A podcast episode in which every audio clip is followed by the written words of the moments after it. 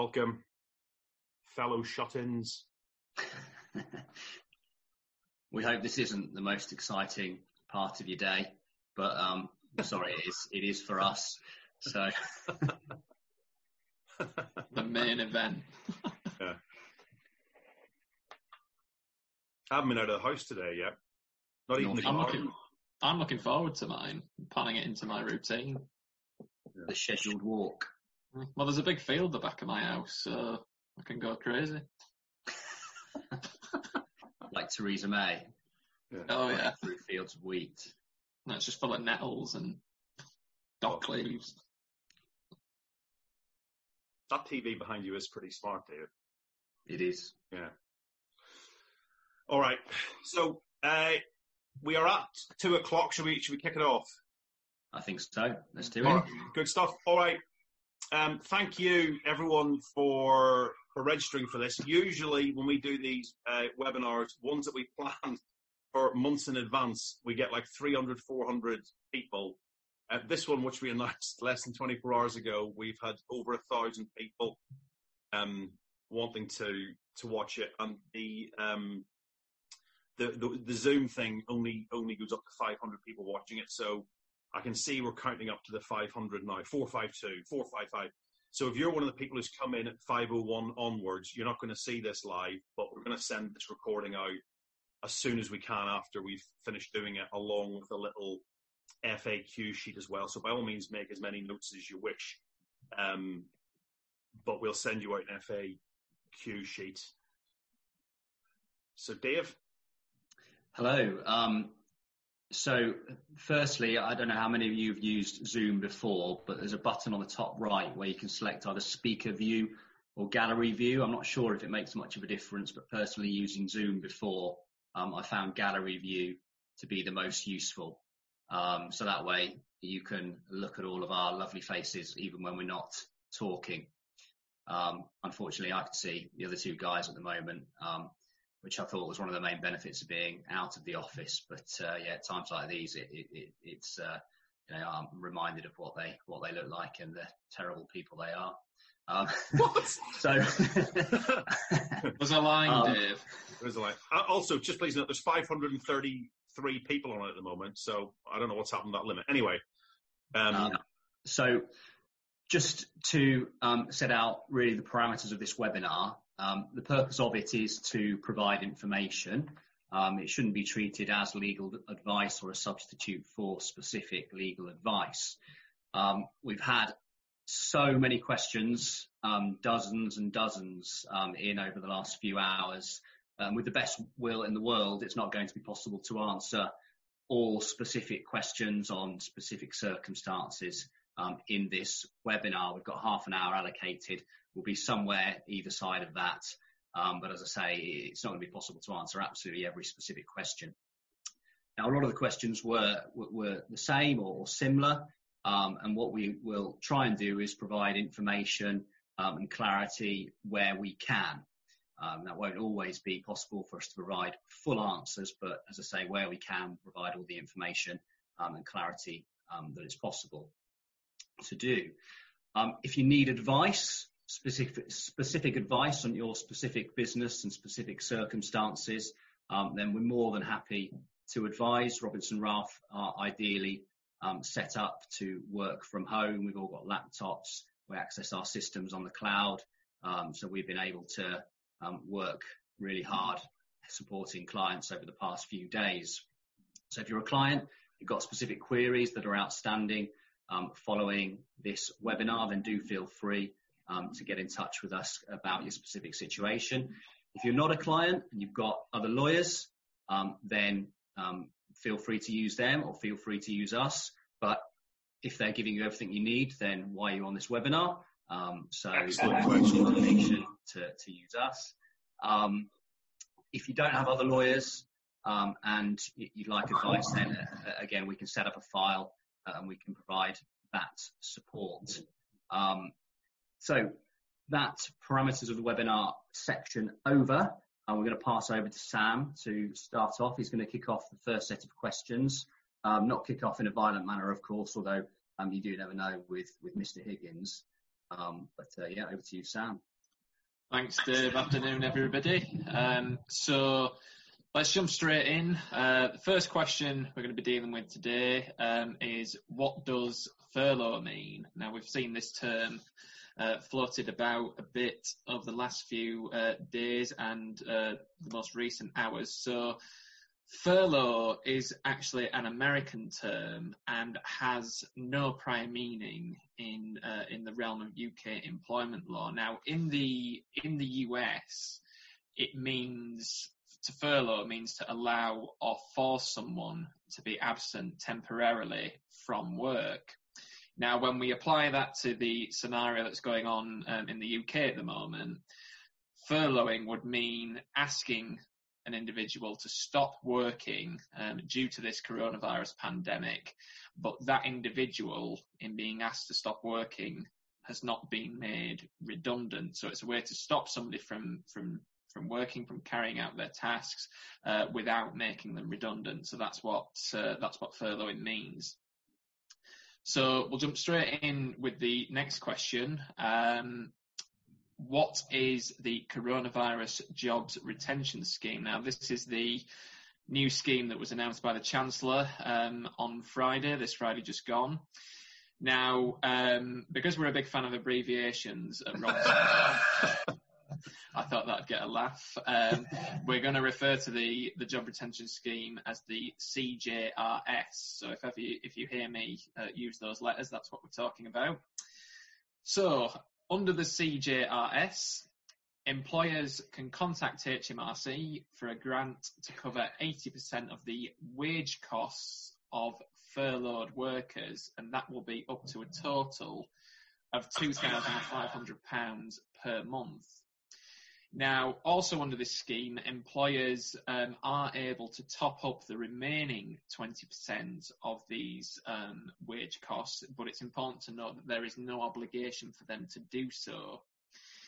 Now, the scheme, as laid out at the moment, it is backdated to the 1st of March um, of this year, and the indications are initially that it will be open for three months.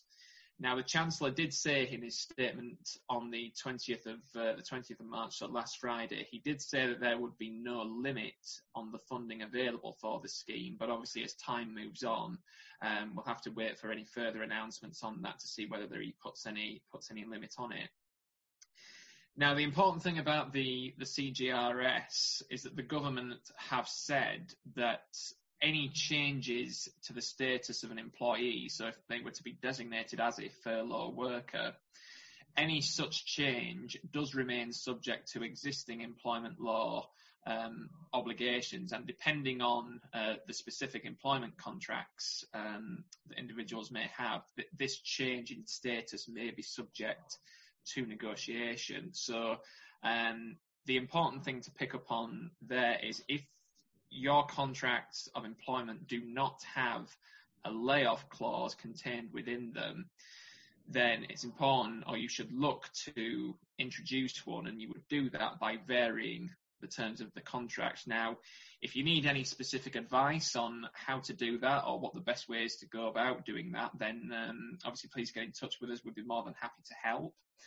Um, and just to stress the point, without any such contractual clause, there is the possibility, and it is likely, um, that you might face an unlawful deduction of wages claim, or in the alternative, if the employee actually resigns as an attempt to make them a furlough worker, they could actually make a claim for constructive dismissal. So there's just uh, are just two points to to bear in mind. So now we move on to uh, another question, which we've uh, this has been quite a popular one. Is this um, what steps must employers take to put employees on furlough leave? So there are we've we've determined there are five stages to this. So I'm just going to take them in order. The first stage is obviously to decide which employees are to be designated as furlough workers. The second stage is to give notice of those employees that will be designated as furlough workers. Now, preferably you should look to do this in writing and you'll be pleased to know that Robinson Ralph has a template letter that you can use for this specific purpose. So if anybody has not already been in touch and they would like a copy, then all you've got to do is email info at robinsonralph.com and we will send you the template. Can I just stop on that point, Sam? The, the, letter that we've sent out is very basic. You would be expected to top and tail it yourselves with nice language to make employees feel valued and to explain the situation in more detail. All we've done is change the contractual term. We haven't put in that soft language because I think there's a precedent floating around with soft language. It, it struck us as being very artificial and actually the language that, that we would use may be very different to the soft language that any one of you various organizations would use. So it is very basic letter, and you do need to put some work in it yourselves to top and tail it with the right message depending on your business. Thank you, Simon. So uh, the third stage is more of a it's more of a question or a consideration that you might want to um, take into account. It's whether the representatives of employees or indeed the trade unions need to be consulted about you um, putting employees on furlough leave. Now, for example, if you were to vary the contracts of 20 or more employees to reduce the, the level of pay to the 80%, um, which is available under the scheme, and if you had the intention to uh, dismiss any employees who did not consent um, to this change, then under the um, you know section 188 of TULRCA. I'm going to use the abbreviation because we'll be here all day with the legislation. So section 118, those employees would be classed as dismissed by reason of redundancy. So there would be in that situation, there would be a duty to inform and consult appropriately either the employee representatives or the or the trade unions. Now, in terms of the specific set of circumstances that are going on at the moment, we don't believe that it will be necessary to go down this route in these circumstances, but it is just something that you will need to bear in mind depending on um, the amount of employees that uh, you may have or that you're intending to put on furlough leave. So just bear that in mind.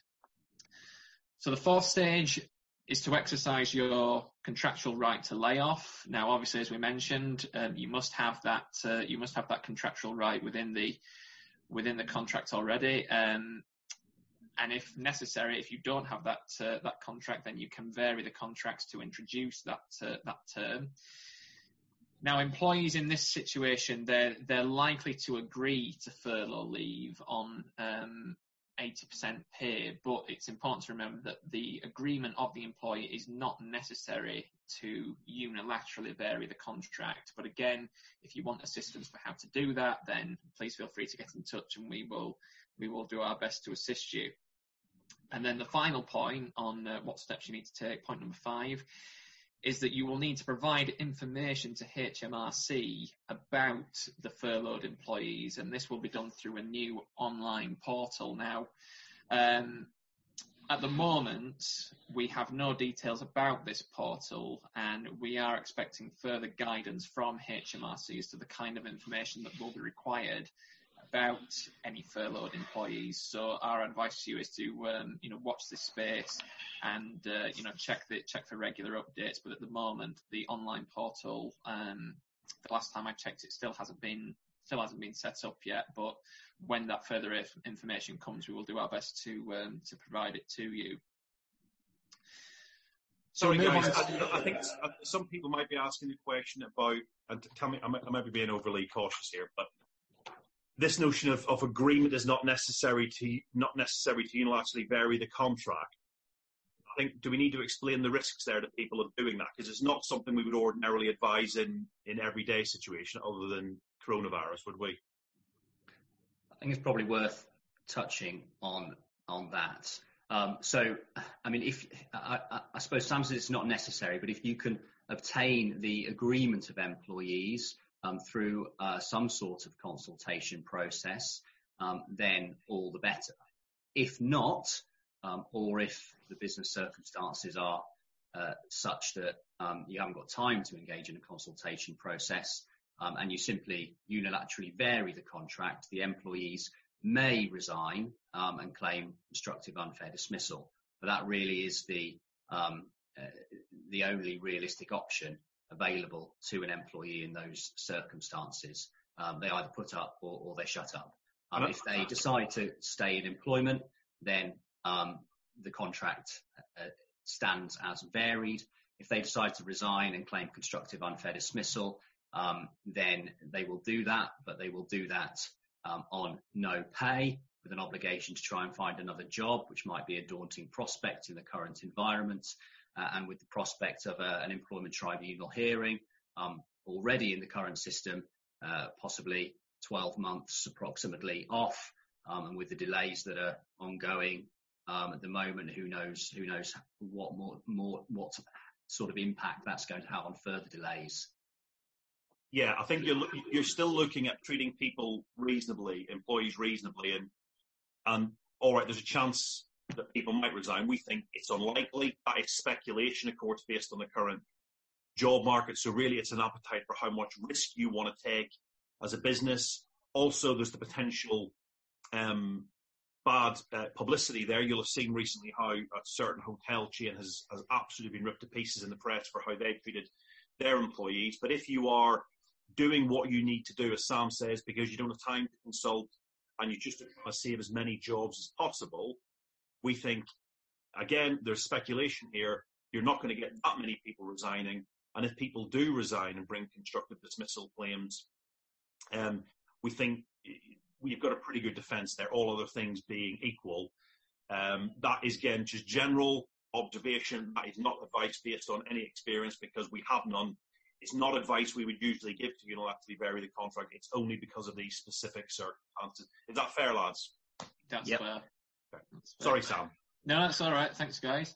Um, so, uh, next question: What is the process for accessing funds under the CJRS? Now, um, again, it's to reiterate the, the, previous point I made. The government has said that um, money will be claimed via HMRC, but that they are setting up an online portal to enable any companies looking to apply under that scheme to do so. At the moment, that portal doesn't exist, um, but we're keeping an eye open for any further information on that. So the next question, how should we select the employees to be furloughed? Now, this was quite a uh, quite another common question that uh, some of you had. Now, the CJRS, it involves furloughing designated workers who would otherwise have been laid off during this coronavirus crisis. Now, um, the overarching point in answering this question is that there is no set procedure that needs to be followed when designating um, employees as furloughed. But what it is important to remember is that there should be no discriminatory or otherwise prescribed reason being used to designate an employee as furloughed. So providing you're not doing anything of that nature, there is nothing that we can either point you towards or anything um, that we can set out which should be followed because there is no there is no such set procedure at the moment. And then finally, from me, uh, before I hand over to Dave, uh, there's been quite a lot of interest in what actually is covered by the cap of £2,000 per month. Now, at the moment, it's not clear as to whether this uh, this reimbursement, if you can call it that, is intended to cover anything other than an employee's basic salary. But interestingly, the official guidance on this scheme uses the words all employment costs. Now, what that would or could suggest is that pensions and any other additional benefits might be included in that amount. But again, as with quite a few features of this scheme, we are waiting for further information and guidance. And if we're in a position to provide it to you, then we will we will do so. But other than that, we're uh, we're just waiting. So uh, that's my that's my slot done. So I'm going to hand over to the bearded Dave Sillitoe to take you further forward. Thank you, Sam. Um, okay, so a few more questions to to, to work through. Um, uh, we've had quite a lot of questions about what to do about individuals with irregular earnings um, and should overtime and commission be included. um, the short answer to that at the moment um, is that there is no uh, there's no guidance on on what that is. Um, in other employment law areas, pay is usually defined by an average over a, a reference period, so we would expect that to uh, apply here as well.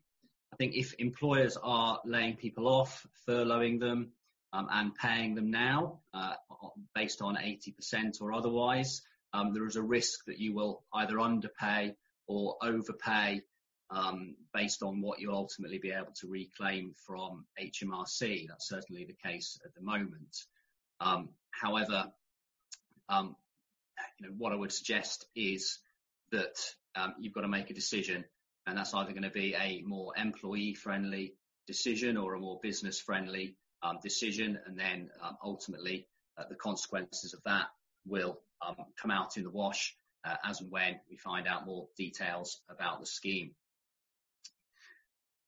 We've had other questions about whether or not money will need to be paid back to the government, and will this be via tax at a later date? Um, there's currently no information from the government or, or HMRC about any repayments.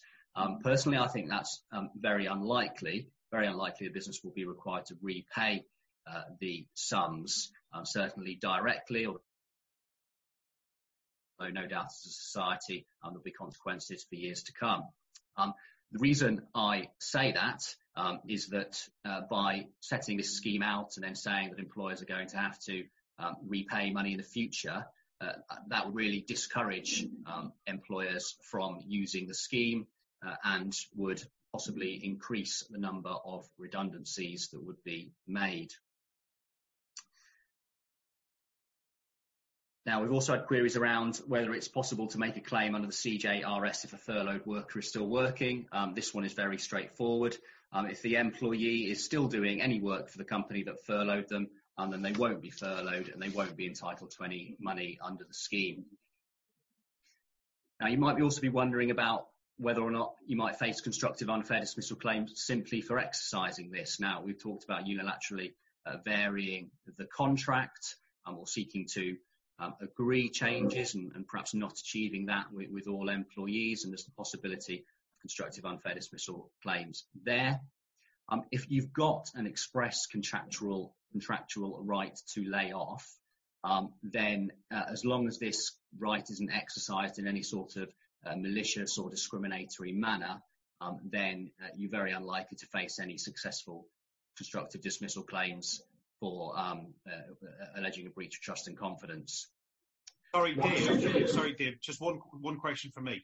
What about the situation? I've had a couple of questions like this that um, they want to bring somebody back, furlough them for one week, and then working for another week, and then furloughing for one week.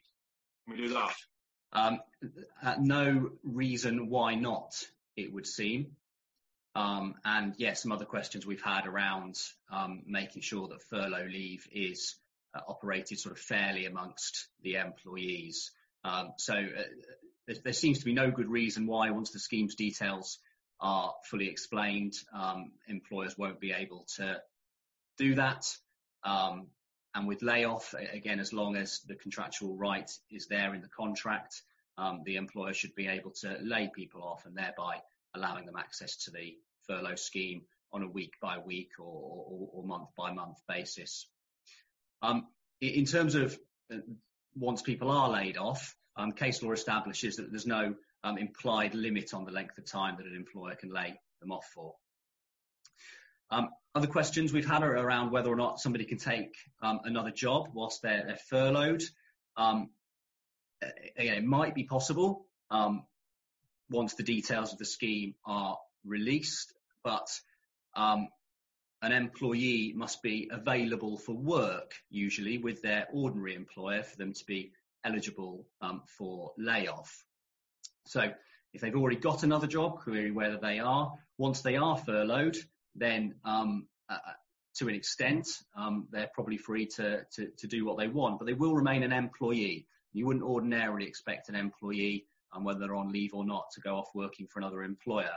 Um, I suspect the government might say that if you're furloughed and you're receiving pay, um, then you shouldn't um, be working elsewhere. Uh, and the reason for that is that that would keep jobs available for those who otherwise wouldn't be receiving um, any pay. Um, what about employees who are sick or self-isolating? Well, as I say, to be laid off, an employee must ordinarily be available for work. So if they're off sick before the, the proposed period of furlough leave, they wouldn't be available for work and therefore wouldn't um, ordinarily be eligible for layoff stroke furloughing. Um, that will presumably change at some point and they will no longer be off sick, at which point they will be available for work and eligible to be laid off stroke furloughed.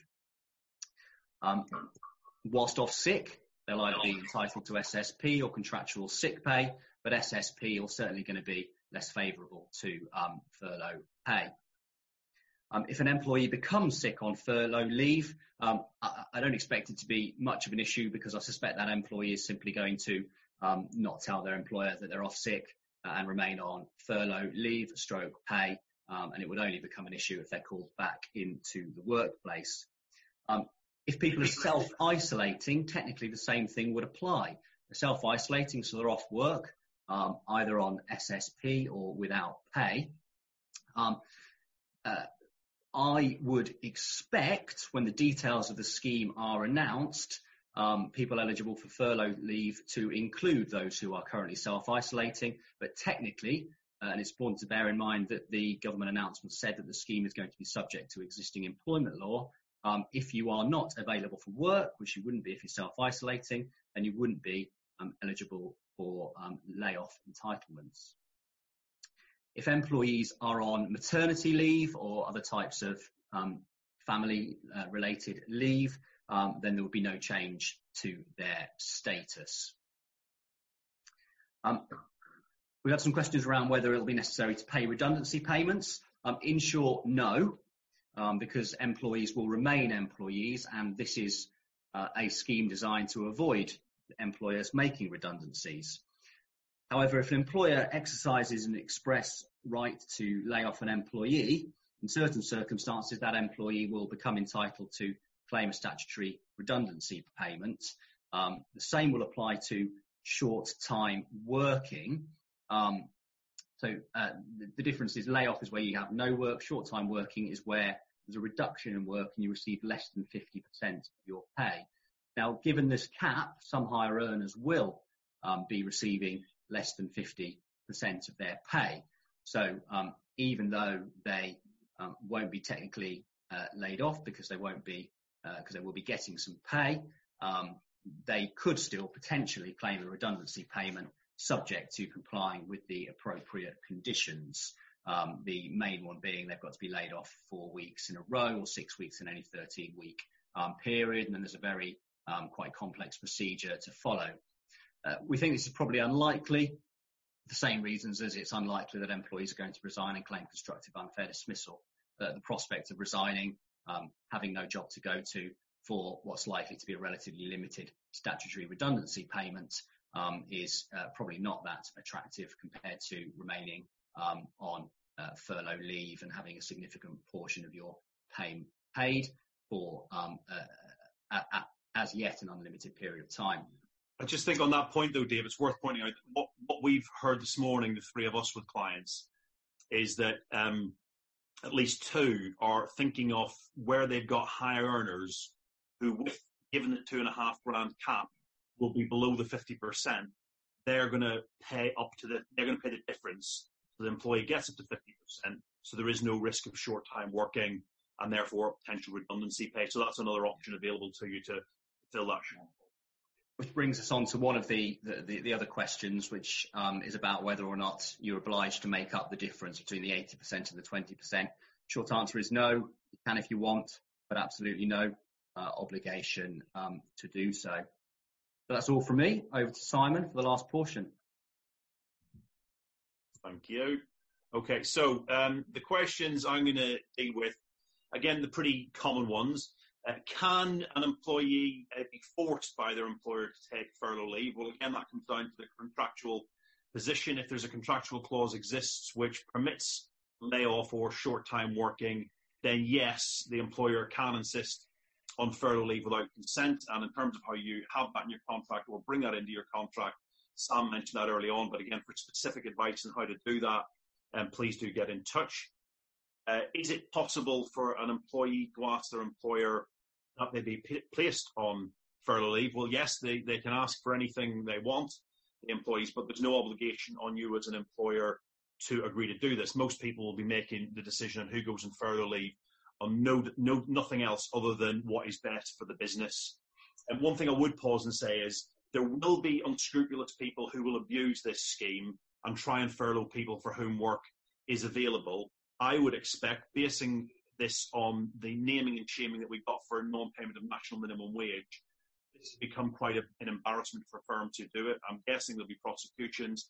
I'm guessing there'll be prosecutions, and there would be a, a, a naming and shaming campaign if people do abuse it. So please do not abuse the the um, furlough leave. Only use it in the right circumstances. Yeah, you don't want to be the employer who's named and shamed in the newspaper for you know suddenly um, making a whole load of people who, who, weren't employees employees just so that you can access this this government scheme, even though that might be with altruistic uh, intentions. Um, uh, there are consequences in terms of defrauding the revenue and very bad PR.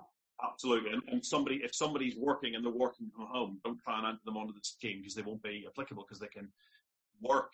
So don't try and use this as a way to save costs. This isn't that. This is about trying to save jobs. So be very careful in terms of what you do. And I'm guessing when the portal is up, there will be warnings um, along those lines to make sure that that um, unscrupulous behaviour is rightly kept to hopefully zero, but at least the bare minimum.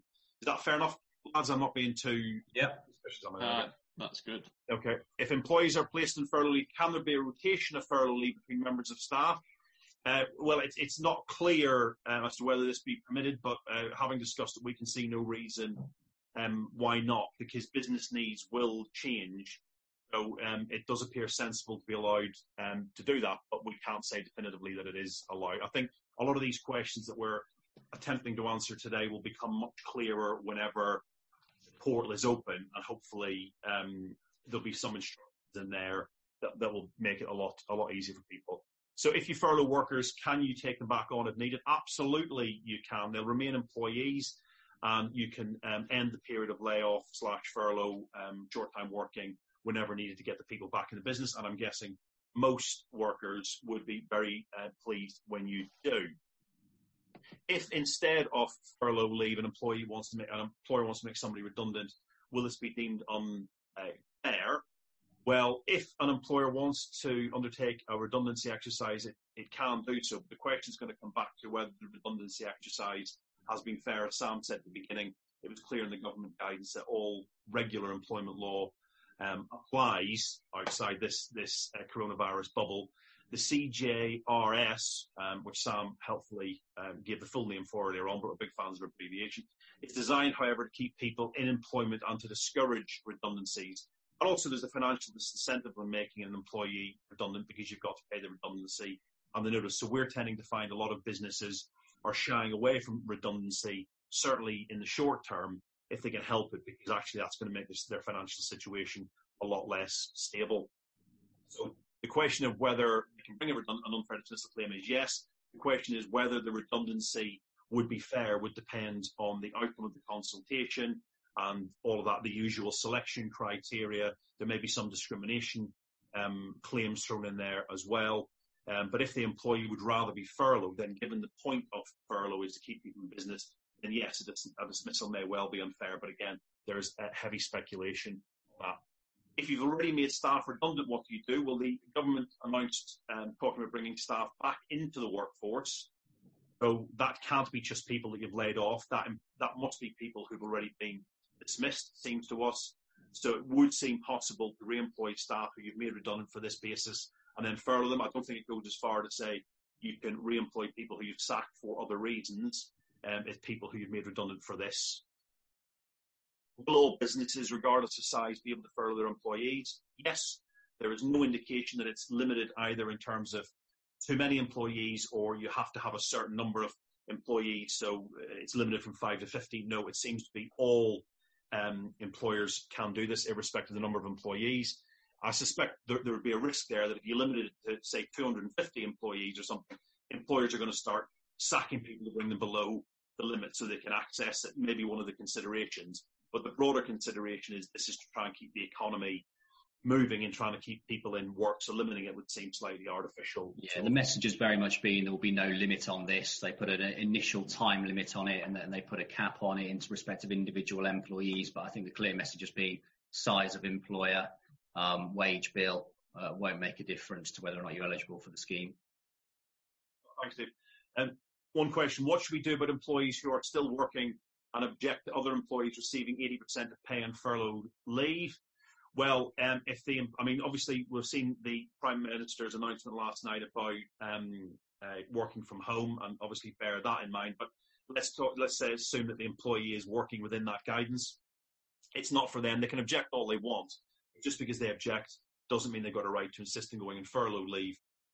Um, they might want to raise a grievance at this point. You would hope that common sense kicks in and everyone understands the seriousness of the situation. and You're trying to do your best for your employees but it may well be you've got a grievance to deal with, and um, if you need any help dealing with those, by all means, uh, do let us know. What is the position in regard to individuals such as agency staff and zero-hour workers under the CJRS? No explicit confirmation. Um, it's expected that it will be applicable to all employees, but that is just an expectation shared amongst not just the three of us, but other employment lawyers who've been commenting on this issue. Presumably, when the portal um, comes into existence, that issue will be clarified. Um, will annual leave continue to accrue for furloughed workers? Uh, yes, in broad terms, because um, they're not on annual leave themselves and they've not been dismissed. So if they're uh, furloughed, they'll remain employed because uh, they've not been made redundant. National minimum wage, and um, we've been asked about that applying. We say uh, we don't think it does apply because people aren't going to be working, although it is a prescribed minimum hourly rate, which is legally paid. It's legally paid to employees for work they do. They won't be doing any, so we don't believe it applies. Will employees who have moved back home to other countries still be eligible? Well, if they've moved back home, um, I suppose the view would be how are they still available for work? There's no location on, uh, no restriction on the location during such a period of furlough. But um, if they're if they're in America, say um, it's going to be difficult to see unless they can do um, work remotely, and it'd be difficult to see how they are available for work. But I suppose that is possible if someone's available to do work um, remotely. Is there anything on that, or have I captured that you too?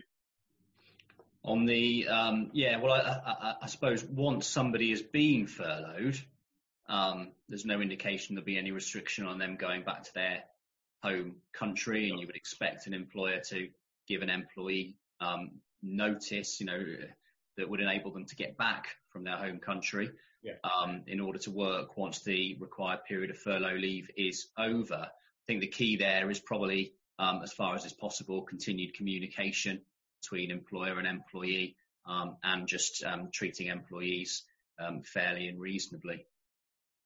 Thanks, Dave. So the last question that we're going to deal with is, oh God, I hope that's not a bad sign what happens to the staff that started after the 20th of February or started in February but added on payroll in March? Will they still be entitled to the 80%? Well, the scheme's going to be backdated to the 1st of March 2020 and appears to be available for employees with no restriction at start date, but we are awaiting further guidance on that.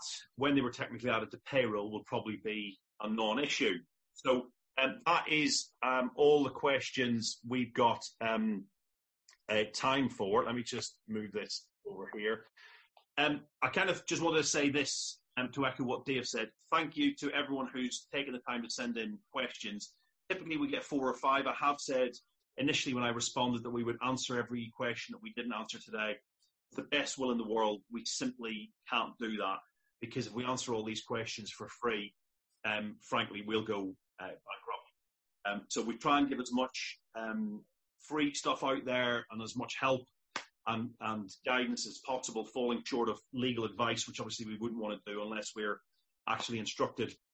But if you do need legal advice, please do get in touch. We're more than happy to open a file and answer any questions that you've got that haven't been covered in this webinar. So um, I know I can look at the Q&A down here. We've got 89 questions um, alone, and that doesn't include about 150 we got over the course of the 24 hours. We hope we've answered most of them. If not, then uh, as I say, we don't want to be um, we don't want to be unreasonable. But I hope you understand our position that we we do it all for. So um, if you want to instruct us, please do get in touch.